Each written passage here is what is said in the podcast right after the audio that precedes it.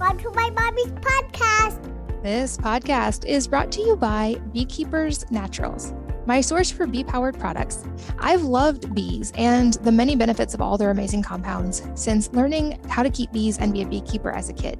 And I was so excited to find a company that is just as passionate about supporting bees and sharing the benefits of their amazing products as I am.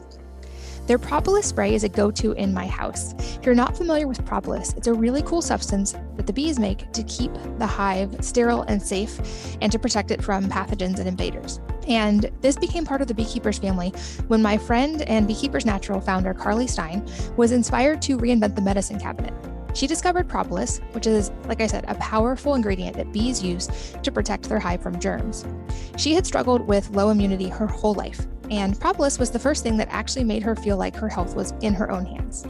And that experience inspired her to tackle modern health issues from stress based low immunity to brain fog to energy through ingredients found in nature and found with the bees. This one, like I said, is a go to in our house.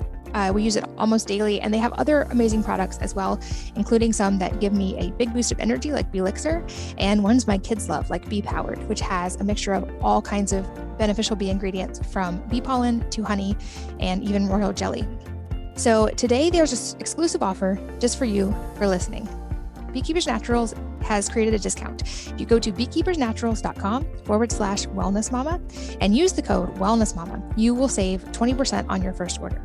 That's B E E K E E P E R S N A T U R A L S dot com forward slash wellness mama. And if you enter the code wellness mama, you'll save 20%. You can also find Beekeepers Naturals now nationwide in 2,000 stores, including Target, Whole Foods, and Sprouts.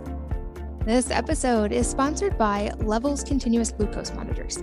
I have been experimenting with this continuous glucose monitoring system for the past few months, and I've learned so much personalized data about my body's own response to different foods, even to workouts, to sauna, and to when I don't get enough sleep. I've been using levels, and this has made a significant difference in the way I track my glucose data, and especially as it relates to diet and fitness. Levels is cool because, in addition to providing you with the, the, continuous glucose monitor sensors, their app interprets your data, scores your individual meals, and allows you to run experiments across different inputs like diet, exercise, or even fasting protocols. They're backed by a world class team, including Stanford trained MD, top engineers from SpaceX and Google, and a research team that includes legends in the space like Dr. Dominic D'Agostino and Dr. David Perlmutter, both who have been guests on this podcast before. Health is so personalized, and this has given me a way to know the best foods for my own body, and it's helping me get enough protein and carbs while still maintaining weight loss. Levels is currently running a closed beta program with a waitlist of 100,000 people. But as a listener, you can skip that line and join Levels today by going to levels.link forward slash wellness mama. So again, make sure to get the link right. It's L E V E L S dot L I N K slash wellness mama Hello, and welcome to the Wellness Mama podcast. I'm Katie from wellnessmama.com and wellnesse.com. That's wellness with an E on the end. And this episode is all about glutathione, free radicals, antioxidants, and aging. I'm here with Dr. Steve Morris, who is a physician who's currently serving as scientific advisor and principal formulator in the nutraceutical industry. Uh, he has done a lot of research and work in various uh, areas and approaches, but today we talk specifically about his work on glutathione.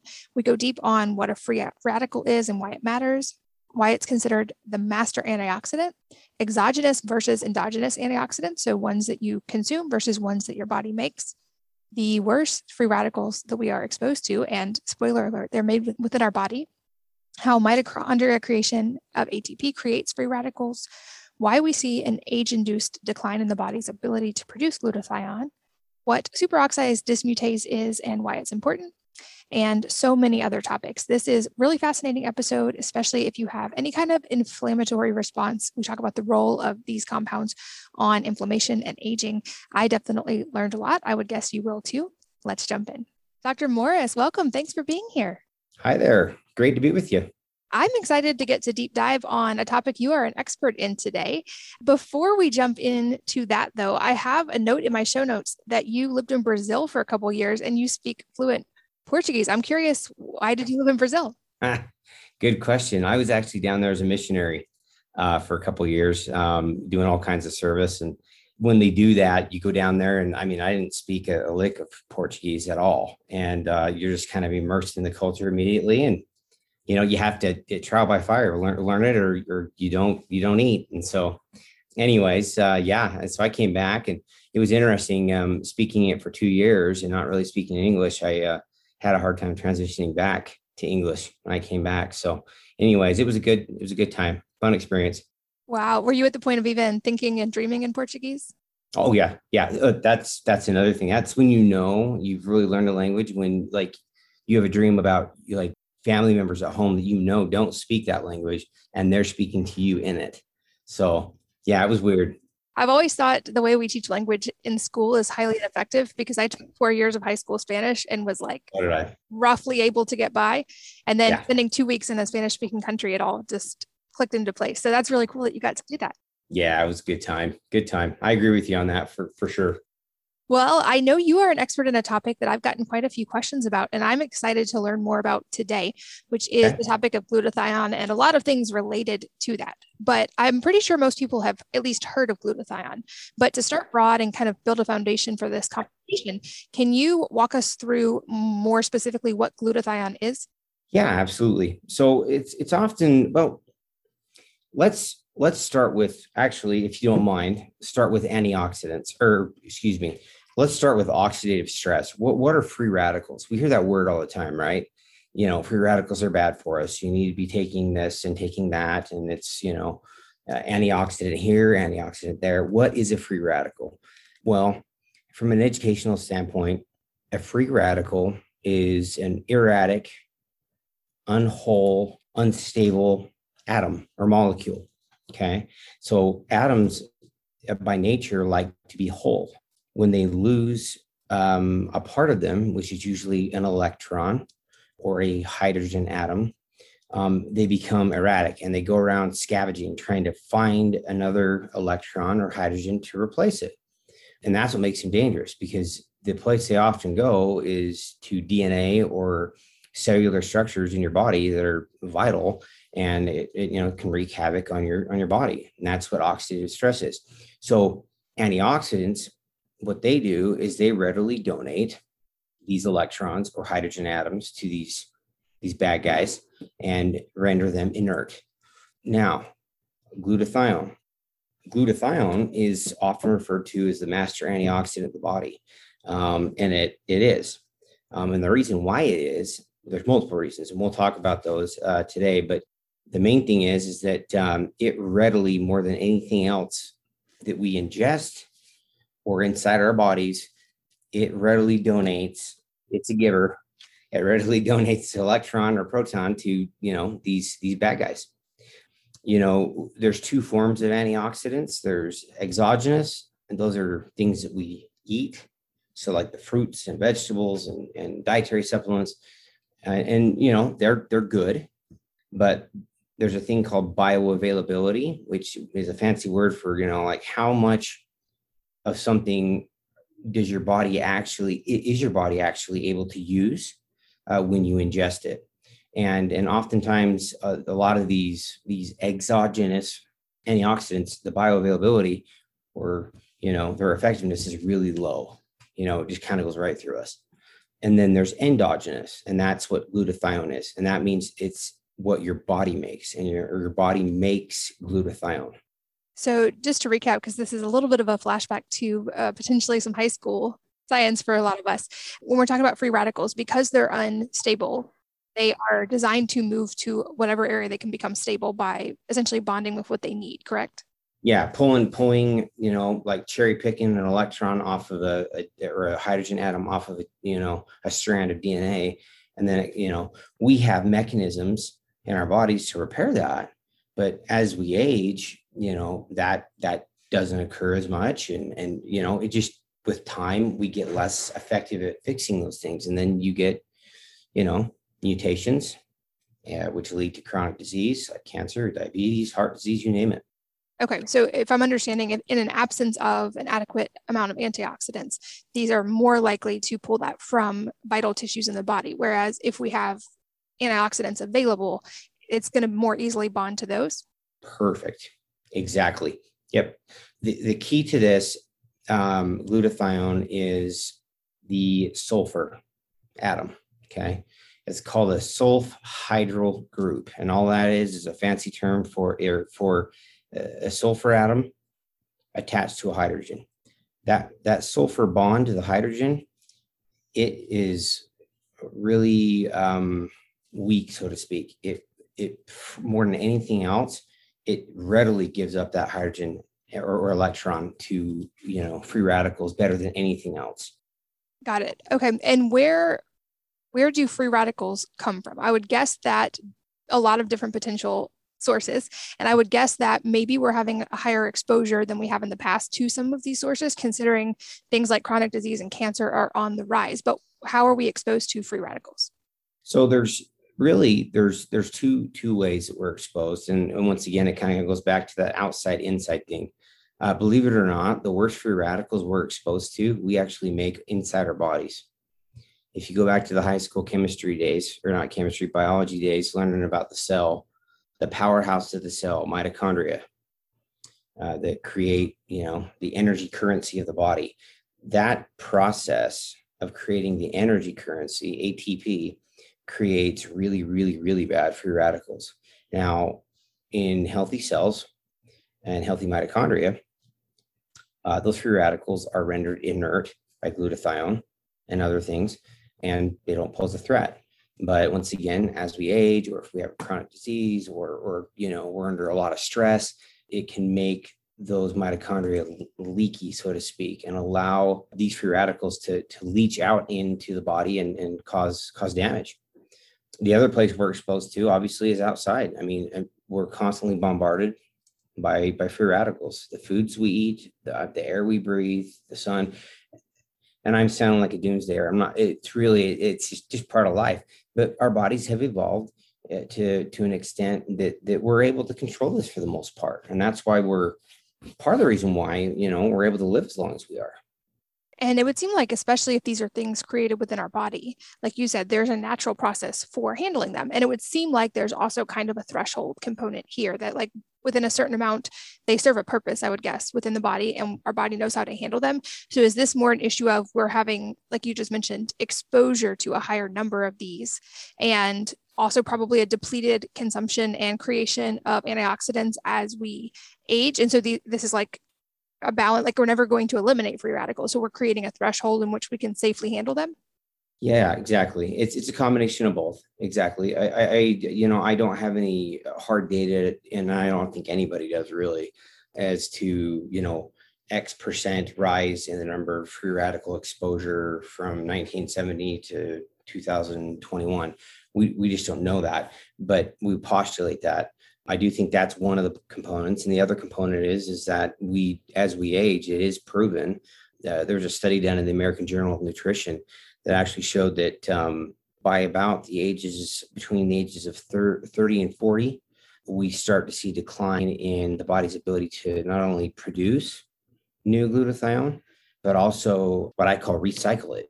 And I'll explain more about that and it's it's once you reach the age of 60 to 70 you're looking at two and a half to three times lower amount of glutathione in your body than when you were you know 30 or younger I'm in my 30s and I've noticed it, it does feel different than being in my 20s for sure.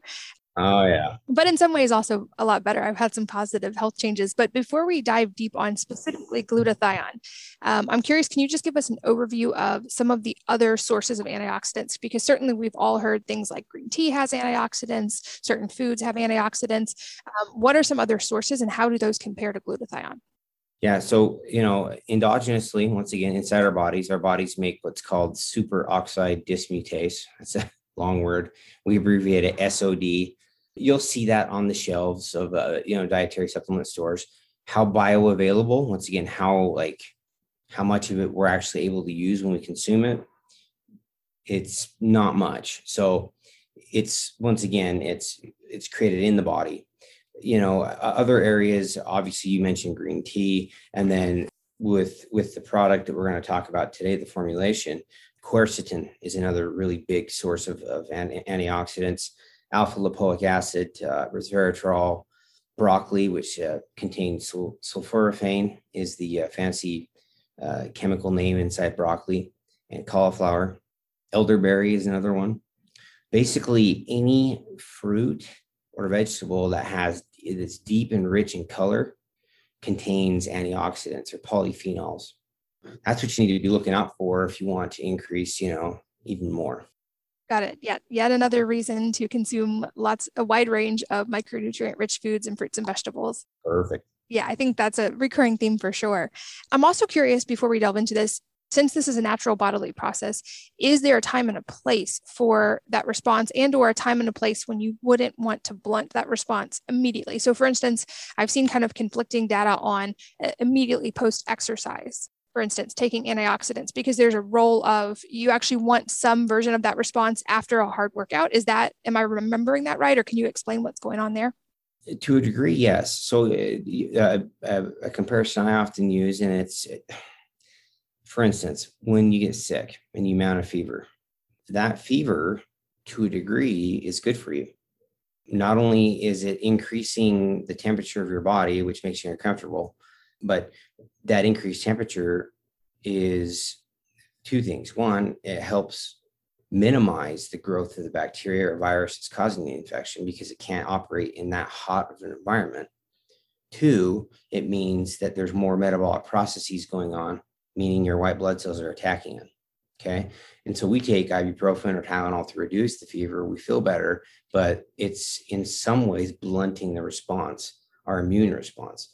Now, I'm not saying that it's a bad thing that I, I take ibuprofen all the time, but it, it's a very, very similar thing. I, I think working out, post workout, yeah, there there are there is a release of of uh, free radicals and, and, different toxins from the muscles for sure. If anybody's you know uh, you know here has, has had a very deep tissue massage before, if you don't drink lots of water the next day, yeah, you can feel really sick after. Uh, it's because you're releasing certain toxins into the bloodstream. I wouldn't say that it's a bad thing to take uh, a glutathione supplement afterwards. It's not going to necessarily um, blunt any positive return that you would get from working out. If that's makes sense. Yeah, the data I've seen, if anything, it just seemed to be in a very narrow window, like that immediately after working out. Same with like an, an ice bath. You wouldn't necessarily, if you were trying to gain strength, want to do it immediately after, but it has a lot of benefit in a window after that yeah they're when, when in essence when you're working out you're you're you're breaking the muscle down um, you're not actually building you're not you know you may feel like you're pumped up you know when you're lifting weights and working out but really you you just torn the muscles down the building occurs afterwards so yes you are right Okay, so let's go deeper on glutathione then. So you mentioned this is a thing our body produ- does produce naturally, but it declines with age. What's the process by which we create it endogenously? So there's a it's a it's a two-step process and there's three building blocks, key building blocks. One of them is the rate limiting, like most important building block, and that is cysteine, which is basically an amino acid. Uh, you can buy it off the shelf. It smells like sulfur because it has sulfur in it. It is the rate limiting factor in the production of glutathione. If you don't have enough cysteine in your body or sulfur, you can't produce the right amount of glutathione. So that's one building block. The second one is glutathione, or excuse me, sorry, glutamine. it's also an amino acid. Okay. And the third one that we that well we'll, we'll talk about too is glycine. So and that's another amino acid. So those three building blocks are the three that make up the molecule of glutathione, and it it goes through two steps there's two enzymes that that uh, are utilized that are in the bloodstream that make this, and um, and and that's how it's made.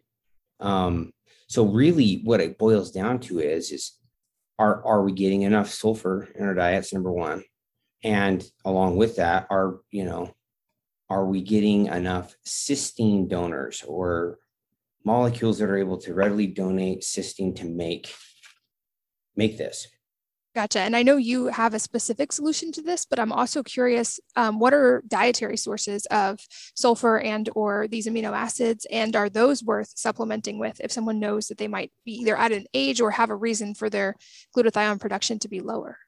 No, I definitely, most definitely. You know, I've, I've got a list. You know, if um, if meats don't bother you, turkey, chicken, fish, beef even has uh, high high amounts of it. If we get into plants, we look at nuts and seeds, grains, legumes, especially walnuts, like as far as nuts go. Then we have uh, what are called allium vegetables. That's A L L I U M. And those are the vegetables that we typically think of that have kind of a very strong odor or taste. so that would be like onions, garlic, leeks, scallions, shallots, things like that. That and, and you'll you'll know. Usually, what I say is if you if you cook with it and you put it in the fridge and the next day you it smells like sulfur when you open it up, that's that's a that's a sulfur containing one. And then the other one is the what are called cruciferous vegetables, and those are things like broccoli, cauliflower, cabbage, arugula, kale, all those sorts of vegetables. So those are good good places to get sulfur. Sulfur is very, very key, not just in the production of glutathione, but in several enzymatic processes in the body. Yeah, that brings to mind another podcast guest I've had in the past, Dr. Terry Wahls, who had a, an amazing recovery from MS. And part of her protocol involved um, a lot of brightly colored vegetables, allium vegetables, and cruciferous vegetables every day to essentially like hyperload that response and flood the body with micronutrients. And it makes sense based on what you just explained.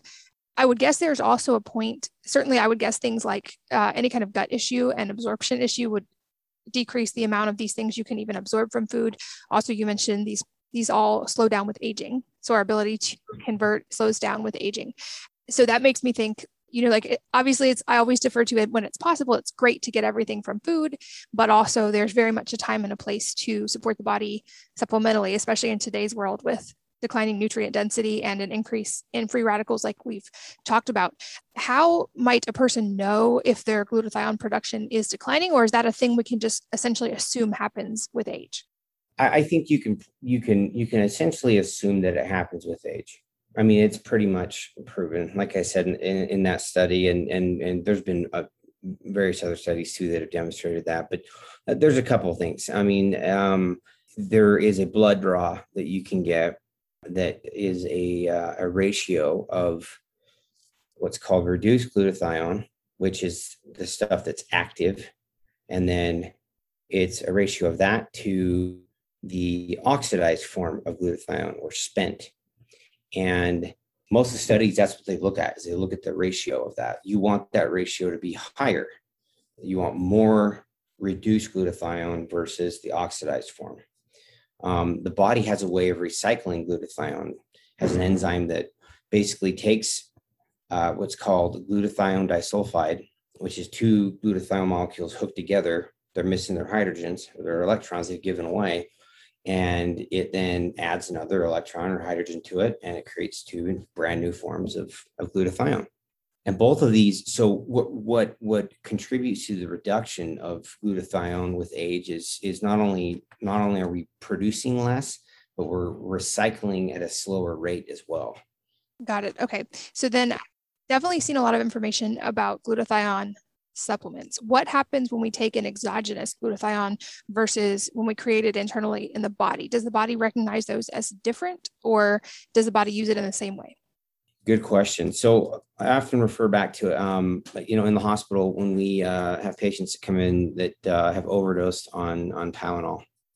What ends up, unfortunately, killing them is they the fact that they've re- they've literally oxidized every last molecule of glutathione in their liver and in their body, and so we the only way we have to supplement them in the hospital effectively is aerosolize or you know through a breathing treatment uh, what's called you know, N-acetylcysteine NAC and it's a cysteine donor okay?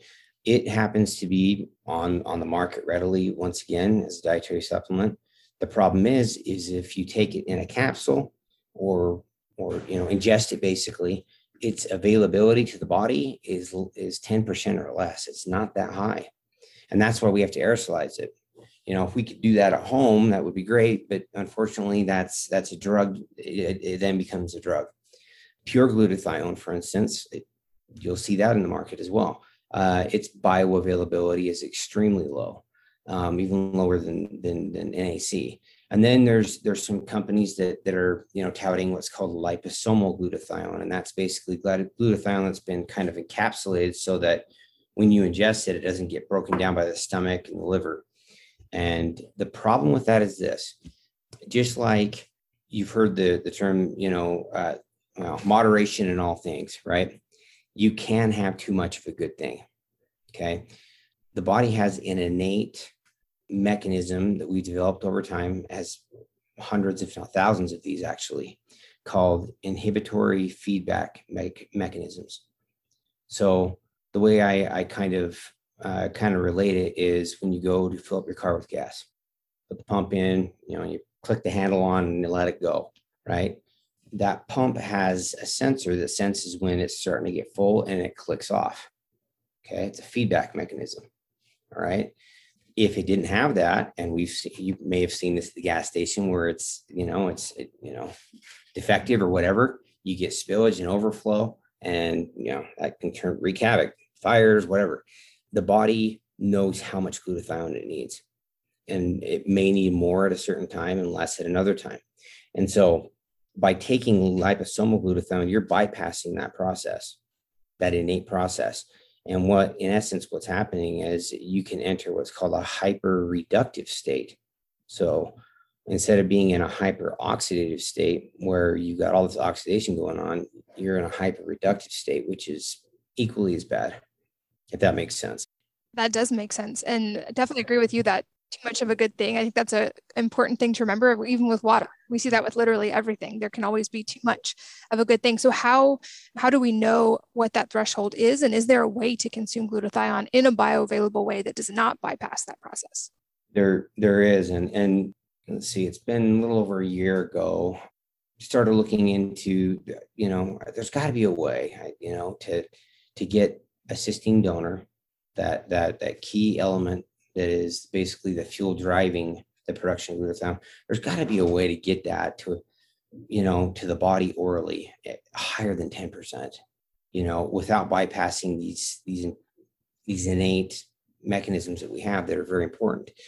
And came across a, a, molecule we abbreviate as NACET, and it stands for N-acetylcysteine, which is NAC, but it has two other chemical groups attached to it an ethyl and an ester group.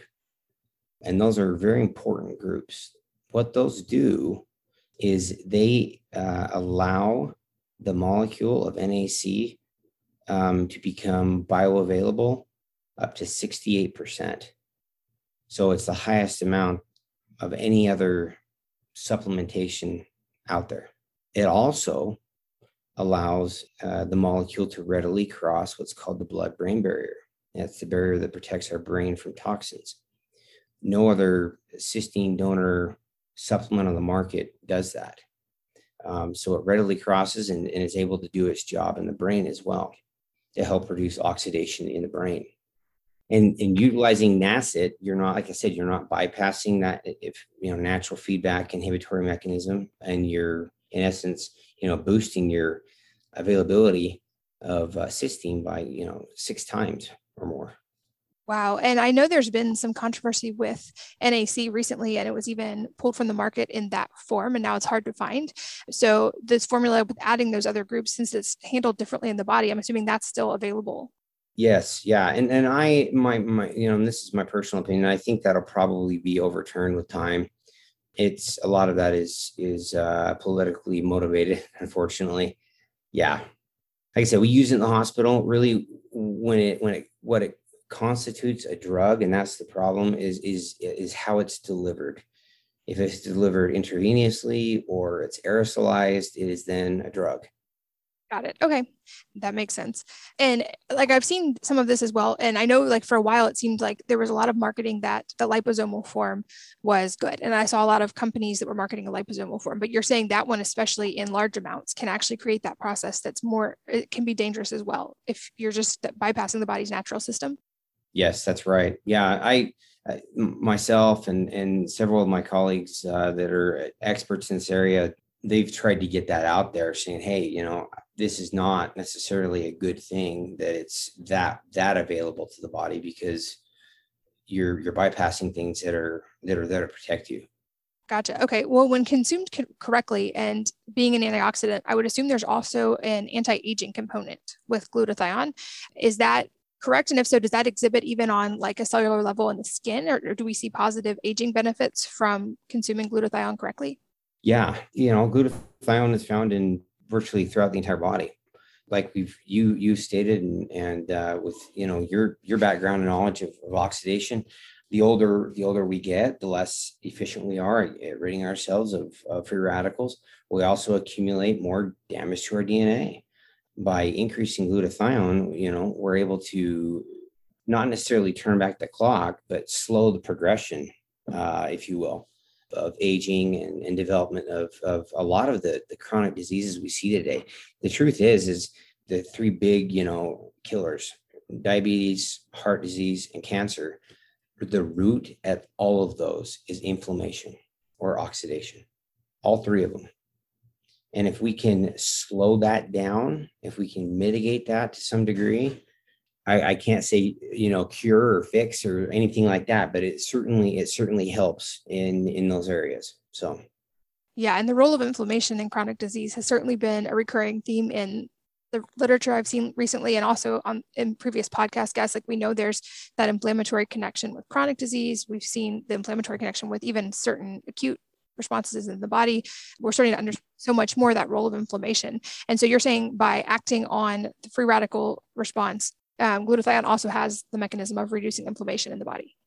Yeah, to to to a degree, yes. Yeah, I did a study. Um, it's been 20 years ago, I think. I can't believe it's been that long. But you know, we did it on uh, uh, atrial fibrillation, which a, a lot of the large large component of the population have, which is basically you know the heart instead of beating uh, you know the way it's supposed to, it it quivers and so you develop blood clots, you have to be on blood thinners, you can have a stroke. Um, and we linked um, several inflammatory markers to to to that that disease even. And so uh, yeah, glutathione is very and and and I need to say too, glutathione doesn't just donate an electron or hydrogen and render a free radical inert. It it also helps other antioxidants, both exogenous and endogenous uh, antioxidants, function better. So it's that's hence why it's called the master. Got it. And I've also seen research related to the inflammatory response in the brain and how that expresses in a whole variety of different conditions. Is glutathione something that's capable of crossing the blood brain barrier and working with inflammation in the brain as well? Or how does it work there? Absolutely. Yeah. I mean, so so that's that's that's the the big thing with with NACET, the uh, you know, you know, the discovery of this this N-acetylcysteine ethyl ester. It is the only molecule that we know that readily crosses the blood-brain barrier. So it's able to go in there um, into the brain, provide that cysteine fuel to make glutathione in the brain and and yeah so it, it yeah it, it, definitely more than anything else out there on the market can can help mitigate inflammation and, and oxidation in the brain. And just extrapolating from what we've talked about i would guess that anybody who knows that they're dealing with some kind of inflammatory response would benefit especially from getting their body's glutathione levels up. But are there studies or things where they've looked at it in specific conditions or responses? There are and they're usually you know smaller uh, pilot studies but you know and and then of course there's anecdotal evidence uh, which is not not scientific but that doesn't mean that it's not not true or real. I would always uh, tell patients and, and, still do you know there there is a, such a thing called the placebo effect right? But the brain is a very powerful tool and you can take a medication all day that we know works but if you don't believe that it's going to work um, i've seen people that it doesn't work um, so I tell people, you know, as long as you're not getting ripped off or scammed, or you're taking something that's completely off the wall and, and bad for you, if you feel it's helping you and you're feeling better, who am I to tell you that it's not working? You know what I mean? Yeah, exactly. This podcast is brought to you by Beekeepers Naturals. My source for bee powered products. I've loved bees and the many benefits of all their amazing compounds since learning how to keep bees and be a beekeeper as a kid. And I was so excited to find a company that is just as passionate about supporting bees and sharing the benefits of their amazing products as I am. Their propolis spray is a go to in my house. If you're not familiar with propolis, it's a really cool substance that the bees make to keep the hive sterile and safe and to protect it from pathogens and invaders. And this became part of the Beekeepers family when my friend and Beekeepers Natural founder, Carly Stein, was inspired to reinvent the medicine cabinet. She discovered propolis, which is, like I said, a powerful ingredient that bees use to protect their hive from germs. She had struggled with low immunity her whole life, and propolis was the first thing that actually made her feel like her health was in her own hands. And that experience inspired her to tackle modern health issues from stress based low immunity to brain fog to energy through ingredients found in nature and found with the bees. This one, like I said, is a go to in our house. Uh, we use it almost daily, and they have other amazing products as well, including some that give me a big boost of energy, like Belixir, and ones my kids love, like Bee Powered, which has a mixture of all kinds of beneficial bee ingredients from bee pollen to honey and even royal jelly. So today there's an exclusive offer just for you for listening. Beekeepers Naturals has created a discount. You go to beekeepersnaturals.com forward slash wellness mama and use the code wellness mama. You will save 20% on your first order. That's B E E K E E P E R S N A T U R A L S dot com forward slash wellness mama. And if you enter the code wellness mama, you'll save 20%. You can also find Beekeepers Naturals now nationwide in 2,000 stores, including Target, Whole Foods, and Sprouts. This episode is sponsored by Levels Continuous Glucose Monitors. I have been experimenting with this continuous glucose monitoring system for the past few months, and I've learned so much personalized data about my body's own response to different foods, even to workouts, to sauna, and to when I don't get enough sleep. I've been using levels, and this has made a significant difference in the way I track my glucose data, and especially as it relates to diet and fitness. Levels is cool because in addition to providing you with the, the, continuous glucose monitor sensors, their app interprets your data, scores your individual meals, and allows you to run experiments across different inputs like diet, exercise, or even fasting protocols. They're backed by a world class team, including Stanford trained MD, top engineers from SpaceX and Google, and a research team that includes legends in the space like Dr. Dominic D'Agostino and Dr. David Perlmutter, both who have been guests on this podcast before. Health is so personalized, and this has given me a way to know the best foods for my own body, and it's helping me get enough protein and carbs while still maintaining weight loss. Levels is currently running a closed beta program with a waitlist of 100,000 people. But as a listener, you can skip that line and join Levels today by going to levels.link forward slash wellness mama. So again, make sure to get the link right. It's L E V E L S dot L I N K slash wellness mama, all one word. So I'm curious from the anecdotal side. I know that you guys have worked to release to get this product out to people. Who are you finding is most often taking it, and what kind of results are they seeing? Yeah, so we we see it, you know, a wide variety. So so from from very healthy athletes, and, and they're seeing, you know, increased focus, energy, sense of well being, just a general health. They they just feel better. To people that are, you know, overweight to a degree, uh, and they're they're actually seeing um, some some weight loss with this. And then you know to people that have uh, you know autoimmune inflammatory disorders. For instance um, we we do have one person in particular that has uh, interstitial cystitis which is a really tough condition to treat because and it's it's a basically an inflammatory disorder of the of the bladder. And we have lots of ways we we can help you know mitigate the symptoms. But she, uh, this particular patient, it's mostly in women, um, started taking this and was not taking it with the intent that it would help with interstitial cystitis. She started taking it because she thought, hey, uh, you know, I'll give it a give it a you know a run. Once she started taking the the supplement, you know, she noticed that her symptoms were getting less and less, and eventually started to go away. Now, once again, I'm not saying that it, it cures it. That's that's not it. But it certainly, in an anecdotal way, for her, has helped tremendously. And I'm curious, I know like there's the sulfur component here, and certain people have genes that don't respond well to certain sulfur related compounds. I'm curious how this comes into play with that and if this form is able to be safely absorbed by those people. So let's talk about that. Yeah. So so people often say, "Oh, I have a, a they'll say a sulfur allergy. What they've been told is they have usually from their doctor a sulfa al- allergy. That is a completely separate thing from sulfur. So trimethoprim sulfamethoxazole uh, is a is a common drug. Anti, it's an antibiotic given to people and it, that people are allergic to. It's the drug they're allergic to, not sulfur. Then there's the the whole thing of you know you'll see on a lot of shampoo bottles now or personal care products because I I formulate those as well. You know sulfate or sulfite free those once again are completely different. It's not the it's not the atom sulfur that you're allergic to. If you if you were, you'd be dead because sulfur is everywhere in your body. It's the drug, it's the, the molecule itself that you're allergic to. Gotcha. That is helpful to understand because that's I have a couple of those genes and I've reacted poorly to certain supplements before. So that's really helpful to understand.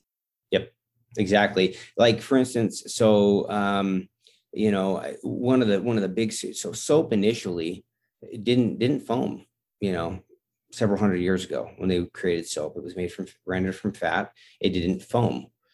Soap only started to foam when we came up with surfactants and specific surfactants that are used in less now but were heavily used and i guess still are uh, sls sles is abbreviated sometimes. Sodium lauryl sulfate sulfate. And you you know some people are allergic to those. Uh, they'll get you know dry dry scalp if they use the shampoo they'll break out in a rash. I know uh, it's used in, in a lot of toothpaste and i know for instance myself if the toothpaste has it in there i end up getting a film in my mouth and it's the skin sloughing off. I'm allergic to that in my mouth and the mucosa. So but once again it has nothing to do with with the the actual atom Okay, so let's talk briefly about the specific formula that you have created and formulated. And I know you've explained kind of the process of it, but how does this work specifically in the body in a different way? And is is it a risk to that threshold problem, or does the body is a body able to modulate how much it needs with that form? Very good question. So stumbling across and, and you know researching and and spending a lot of time you know in books and and on PubMed, coming across this uh, I, you know, from medical training knew that cysteine is the, you know, the key driver in this process. It, and it, you know, we have a hard time getting enough of it in our bodies. And so um, I thought, let's combine and make, you know, basically a super glutathione product. So not only providing that that cysteine donor component, which is NACET, but also uh, putting in the, in this formula the other two building blocks we talked about glycine and glutamine are both in there, as well as several other ingredients milk thistle, quercetin, things that I, I kind of mentioned earlier, uh, alpha lipoic acid, resveratrol. Uh, we even have a broccoli extract in there as well that's standardized, that has uh, sulforaphane that I mentioned. Um, elderberry, blueberry extracts are in there as well. And the whole point of this supplement is to help boost and support glutathione production as well as the recycling of glutathione and the recycling of other antioxidants. So, if you go drink a glass of orange juice, vitamin C is a great antioxidant, but once it's spent, it's done and it can't be recycled. Glutathione recycles it, can make it useful again. Um, milk thistle, for instance, that's in our, our formula, just by itself has been shown to increase glutathione by up to 35%. It also increases that other molecule that I talked about, SOD, superoxide dismutase. Um, it's been used for centuries by multiple populations. Quercetin is another one as well that's been used for a very long time. Um, it's a key component uh, or helps with uh, what's called phase one and phase two detoxification. And those are two key pathways in the liver to help detoxify the things that we ingest. Everything we ingest goes through the liver essentially, and the liver filters it. And that's why we, when we ingest things, we end up not getting a lot of what we ingest because the liver filters it out, breaks it down, the stomach acid, things like that. It's called the first pass effect. Got it. And I know glutathione is very supportive of the liver, which is the master organ, if we're talking about master antioxidants. Um, so impaired liver function has wide ranging consequences throughout the body. So any way we can support the liver essentially supports every reaction in the body in profound way. And I'm glad you brought up the sulforaphane component as well, because I've written about sulforaphane and talked about it on this podcast. I know there are people like Dr. Rhonda Patrick who talk extensively about it um, and its role that we're understanding more and more in the research. And it seemed like for a long time, we knew it was available in food and things like broccoli sprouts, which I've grown in my kitchen. Um, but it seemed like it's more recent that we're able to stabilize it and get it into a supplement form that's beneficial to the body. Is this a new thing, or am I just seeing this research now? No, it's you're you're right. It's I, I think it's probably I mean it's been it's been around for uh, a decade or two, but but it's it's becoming more mainstream now. Uh, and what you're yeah exactly what you're what you're talking about is is a standardization basically. So instead of just taking broccoli powder or eating broccoli, which is good for you, there's a lot of other things in broccoli that are good for you. This is standardized, um, meaning that it has like, you know, a, per- a percentage of that powder is guaranteed to have X amount of sulforaphane in there. Got it. Um, and I know I will make sure I put links to the specific supplements. People can find it in the show notes. Those are at wellnessmama.fm uh, before you guys are listening. And I know there's a special offer as well. We'll mention at the very, very end. But as we get close toward the end of our time, a few questions I love to ask. The first being from your own perspective and your own health on a daily level, what are some of the things that you consider most important, kind of the 80 20 of things you do regularly for your own health? oh boy, for my own health. Yeah, I you know I I try. That that's a tough one to answer. I'm I, I can. You should do what you say, right? So I do try to do what I say, but um, clearly exercise is a very key component, and by that I don't mean going to the gym and you know sweating it out every single day. I used to do that, and you know it wore me down. And some everybody's different. Some people are made to do that, others are not. But getting in at least 30 minutes of some form of uh, aerobic exercise, go for going for a walk is enough. Okay. Um, for some people. Uh, I know with COVID, it's been difficult. We've been locked indoors, uh, but you know, and we're starting to see a little bit of a resurgence of that. But but people are getting out more. Exercise. I don't need to even go into that as to why it's good for you. Like I said earlier, moderation in all things. It's yes, we need to eat fruits, vegetables. We need to be, you know, drinking plenty of water. I think that's a big component as well. But moderation, it's okay to have now and then vices. Okay. And that's where this uh, this boost in glutathione is is is helpful to to a degree. So you know, uh, staying staying happy, um, I, I, think the, the brain is probably not probably it is the most powerful tool. It certainly utilizes more energy than any other organ in the human body. Um, it also consumes more blood than any other organ in the human body, um, which tells you something. I mean, that's that's it's a very very powerful tool. So keeping staying healthy up here, and whether that's through meditation, uh, doing yoga, um, whatever works for you to be present in the moment. Um, I think us as humans and in particular Americans, we we have a hard time in life uh, focusing and being present in the moment. I know myself, I'm always worried about the past or the future. Or I have been. And and so for me, I try to engage in activities that keep me present. That's great advice. And especially the brain side, I've learned more and more. We know from the data meditation, for instance, people who meditate regularly, their brains are seven and a half years younger than people who don't. And I think um, when we're young, we get more opportunities, hopefully in a good way, even even in the school environment, to exercise our minds and to learn and to grow and to see patterns. And that gets more difficult, or at least we have to be more intentional about it as we get older, because I feel like we get more routined and have fewer opportunities naturally for that. But to your point, we can make time for meditation or yeah, yeah like cool cognitive games and puzzles and there's always going to be learning experiences. We just have to prioritize them as we get older. Yeah. And I, and I want to emphasize something uh, in life in general. And here's my, my counseling component to this from a counselor standpoint. um, the moment you find yourself utterly and completely comfortable, there's something wrong. And that doesn't mean you need to be just miserable all the time, but there needs to be some level of discomfort in your life all the time. Otherwise, you're not growing, you're not changing, and and you're stand. You've heard that the term: if you're standing still, you're not standing still. You're going backwards, and that that is the truth. So always finding things to to change up, move, stimulate your mind. Uh, those are all good things. And then the last thing I would I would say for for good health, and this is another big problem today, especially with sleep apnea, is is quality sleep. So make sure you get plenty of rest. Yeah, and that's certainly being threatened in the modern world. But I would say the only commonality across every expert I've ever had on this podcast is the importance of sleep and quality sleep. I've never had anyone say sleep is not important or sleep doesn't matter or you can get too little sleep and be okay. That is an absolute constant and one that we don't certainly, to your point, prioritize enough often in today's world. So very sound Yeah. Another question I love to ask toward the end Are there any other areas that are commonly misunderstood or not understood about your area of expertise that we haven't already touched on? And if so, what are they? Boy, my area of expertise is kind of it's, it's broad. So I, I initially started out as a, a family medicine physician. Um, I but I, I did virtually everything. I, I was like an old you know, old time family doctor. I delivered babies. I worked in the ER. I rounded on patients, did minor surgeries.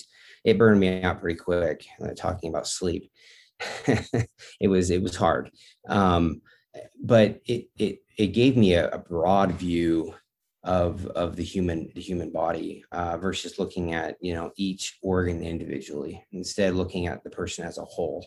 And so I entered the uh, dietary supplement and personal care arena about uh, 10 years ago with that that mindset the body as a whole okay?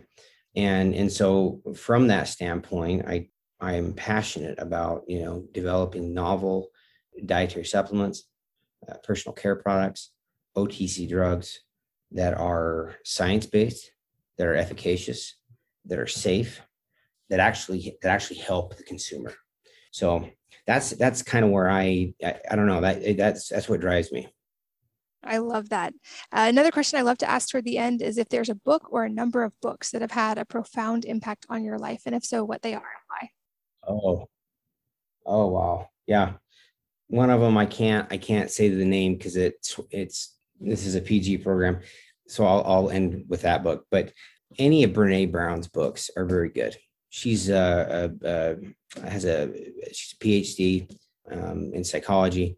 It talks a lot about you know guilt and shame and and and what that does to the brain and the whole body.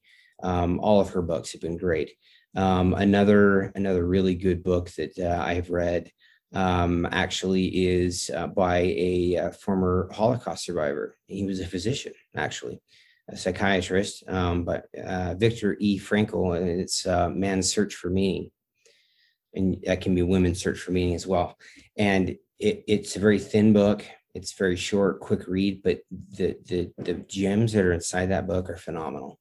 And then the last one is by Mark uh, Manson, and uh, it is um, basically it's it's how to un if you your life yourself basically and uh, you know it, he just goes through in a very comedic way how to get yourself out of that rut if you feel like you're in a rut physically emotionally mentally or all the above you know the different ways and everybody is different. Two people can go through the exact same exact same scenario exact same and interpret it and feel and and their bodies react to it completely differently. So we need to keep that in mind when and, and have some compassion for others when we look at maybe the way certain people handle things or do things. I second all of those recommendations. I'll put the show notes for you guys. And especially Man's Search for Meaning has been a constant in my life. It's one of the few books I reread every year. At the beginning yep. of the year, I do a um, seven day fast for the spiritual mental benefits. And I reread that book just as a mental reset to be reminded of so many, so much good we have in life and just mentally. Yeah, no, I, there, there is, there is another one too. And um, speaking of my time in Brazil by Paulo Coelho. And he uh, wrote a very famous book. It's been, I, uh, boy, I don't know how many years ago, but it's called The uh, Alchemist. And there are a lot of very, once again, it's like a, a Viktor Frankl book. If you haven't read The Alchemist, read it. Excellent book. Agreed. And that's, I'll put that in the show notes as well. And then lastly, as we wrap up, we talked a lot about glutathione and in particular the formulation you worked on. Where can people find this one? And I think you have a discount code as well. Yes, yeah, we do. So uh, for those uh, that you know that are interested in, um, in, in this at all, uh, go to for the actual GSH, the, the the actual capsule. We have two forms. The uh, the capsule form is um, try GSH plus dot com slash mama 20 and if you go there it'll give you a 20% off for for uh, being a part of this today. And then we are also rolling out a a gummy form of this. And when i tell you this tastes phenomenal it tastes phenomenal. Like it's you're going to want to eat the whole the whole bag at once. And you know it's it's really good and uh, that is um, you will go to uh, kudo gummies that's k-u-d-o G G U M M I E S dot com forward slash mama 20. You can get 20% off that. Yeah. Sounds good. And I will check in with my team and make sure those links are all in the show notes for you guys. I know a lot of you listen while driving or exercising. So all of the links, everything we've talked about will be at wellnessmama.fm under this episode's show notes so you guys can find it. But um, this is definitely a topic I had seen a lot of information on, but had not ever gotten to go deep on. So I'm really excited we got to delve into the world of glutathione today and I'm grateful for you, Dr. Morris, and your research. Thanks for being here. No, thank you. Sure appreciate it. Um, it's it's always it's always fun. I love love teaching and talking about this. So I appreciate you inviting me on your on your show. And thanks as always to you guys for listening and sharing your most valuable resources, your time, energy, and attention with us today. We're both so grateful that you did. And I hope that you will join me again on the next episode of the Wellness Mama podcast. If you're enjoying these interviews, would you please take two minutes to leave a rating or review on iTunes for me? Doing this helps more people to find the podcast, which means even more moms and families can benefit from the information. I really appreciate your time, and thanks as always for listening.